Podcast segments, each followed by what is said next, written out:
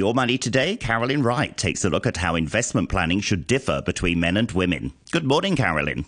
Good morning. I'm joined again by Steffanie Yuen, Managing Director and Head of Hong Kong at Endowus, to take a look at something the two of us can both relate to, and that's what women need to know about investing and how that differs to how men might plan. Thank you for joining me, Steffanie. Good morning. Let's kick off with what are some of the most important aspects women specifically should be considering about investment planning compared to men? I mean, going back to the basics, we always talk about this. You should always think about your investment objective and your personal circumstances. And if we think about women and uh, again, in Hong Kong, I often see a lot of what I call superwomen, juggling many different obligations, very successful career, as well as juggling family, not just your younger child care, but also older parents. So different types of obligations and you're very busy, right? So managing your personal finances, really sitting down every week to think about your investment plan, personal finances probably is not the top on the list to do because there's so many obligations as your kids are crying, school event, birthday parties, etc. But I think these are actually really important things to really think about. What are your different obligations for your own, for your family, for your kids, for your parents, and for each of these obligations, do you have the right financial plan, um, investment portfolio to prepare of these for these obligations? And I think these are really important, and we'll touch upon it later because First of all, we're, we're both ladies and it's math and science. We tend to live longer than men. So this is a more important topic than us. And there are also other considerations that, that we'll talk about later, I'm sure. On general, not trying to stereotype, but we've seen in general, based on surveys and data, women tend to sort of be more conservative with their investment. But how do you wrap around the fact that we live longer? We actually need a bigger pot. So these are really important things. And the first step that we need to start in, in that journey is really listing down our different investment goals and then come up with the right plan to be able to achieve those goals there are still problems in this world with things like gender pay gaps. And of course, women, if they choose to take time off work to have children, they might have a, a gap in their CV or a gap in the time that they've been able to invest for. So, so how does these kind of gender pay gaps impact women's plans in terms of investing for the future? unfortunately, it is proven in government data and in surveys that there, there is that gender gap. And I think we are just talking about it. Um, investing is actually less about numbers, but more about psychology. And we've seen that um, sort of how much you have in terms of saving and how much you make directly correlates to your risk tolerance. So if you have a less pot of money, and we've seen because of this gender pay gap that women on uh, on general, and and there are definitely other cases that women might sometimes be even more aggressive than men. But just because we've seen that sort of correlation between sort of how much you have, how much you make versus your risk tolerance in general, uh, women tend to be slightly more conservative in terms of their their sort of planning, in terms of their investment styles. And I think that's really important to to recognize that there is this element of this quote unquote psychology factor, and that's why I think it's it's important. And as a my firm Endowus, we are all about promoting personal finance and helping people to raise awareness to think about these things.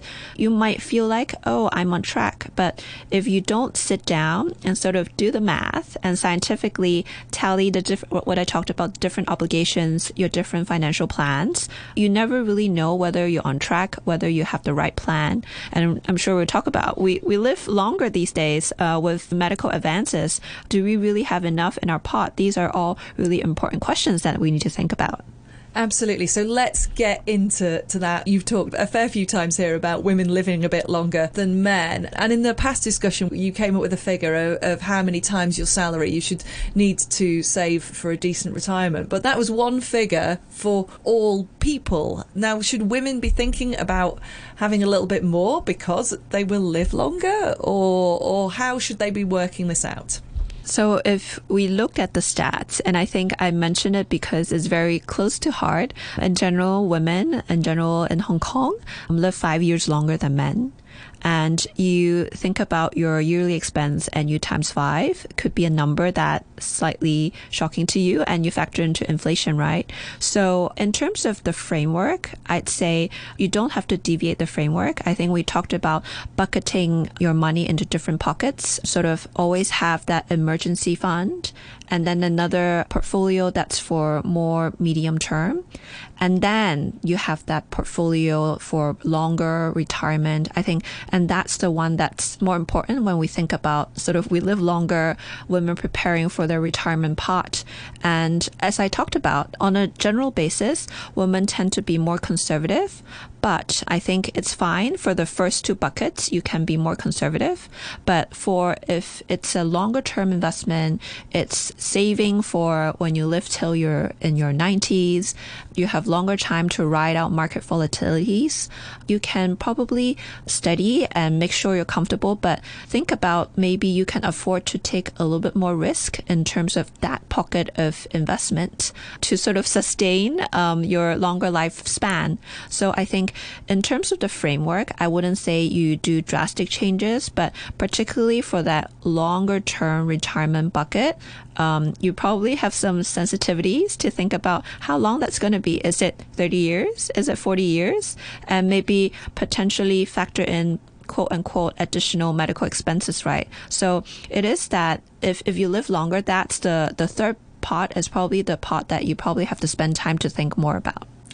Now, you mentioned there, and you've mentioned it a few times, how women can be a bit more conservative, a bit more risk averse. And we like talking about the psychology here. What are your top tips for kind of putting yourself a little bit more out of your comfort zone, maybe, and, and just being a bit more adventurous and trying to step just a little bit more towards taking risks that might provide you with better returns longer term? So, Interestingly, if we look at the data, despite women on average tend to be more conservative, but for those women who choose to invest, multiple surveys have proven that same results that women investors actually on the longer term tend to outperform men.